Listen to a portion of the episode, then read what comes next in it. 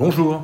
En ce premier jour de la nouvelle année, je veux évidemment débuter mon billet dominical en vous souhaitant à chacune et chacun tout d'abord le bien le plus précieux, la santé.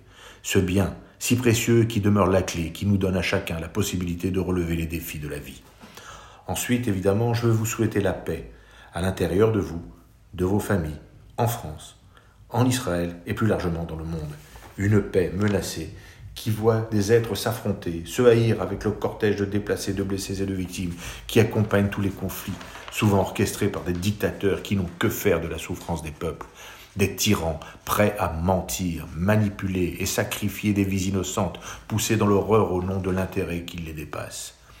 Donc souhaitons que 2023 voit les tyrans être vaincus, qu'ils se trouvent en Afrique, au Moyen-Orient, à Gaza, en Syrie, en Russie ou en Iran. Restons mobilisés pour ces femmes iraniennes et leur courage impressionnant face à l'Iran des ayatollahs, sans oublier la reprise en main de l'Afghanistan par le régime taliban, qui replonge ce pays dans les années les plus sombres de l'intégrisme islamique.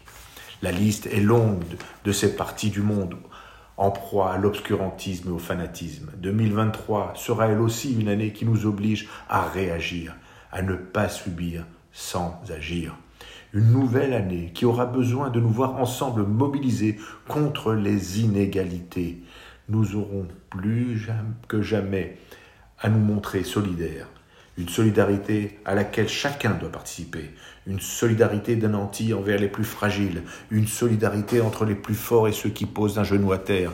Une solidarité face au racisme, au sexisme, à l'homophobie, à l'antisémitisme une solidarité que l'on aurait pu imaginer naturelle en ce XXIe siècle, mais qui nous crie de nous réveiller, car tout reste à faire et que nous ne pourrons réussir qu'ensemble, à défaut de quoi personne ne sera épargné.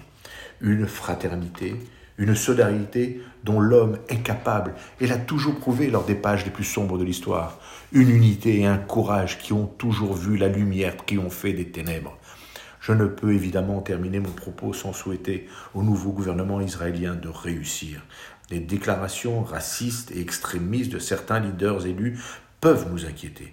Mais je veux dire ici, haut et fort, que nos voix ne se mélangeront jamais à celles des éternels et permanents ennemis d'Israël qui n'ont eu de cesse d'attaquer Israël, quels qu'en soient les dirigeants.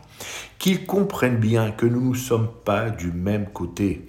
Nous, nous sommes sionistes, fiers de l'être, et c'est cet amour d'Israël qui nous donne et donnera le droit, voire le devoir de faire entendre notre voix si les valeurs fondamentales seront attaquées.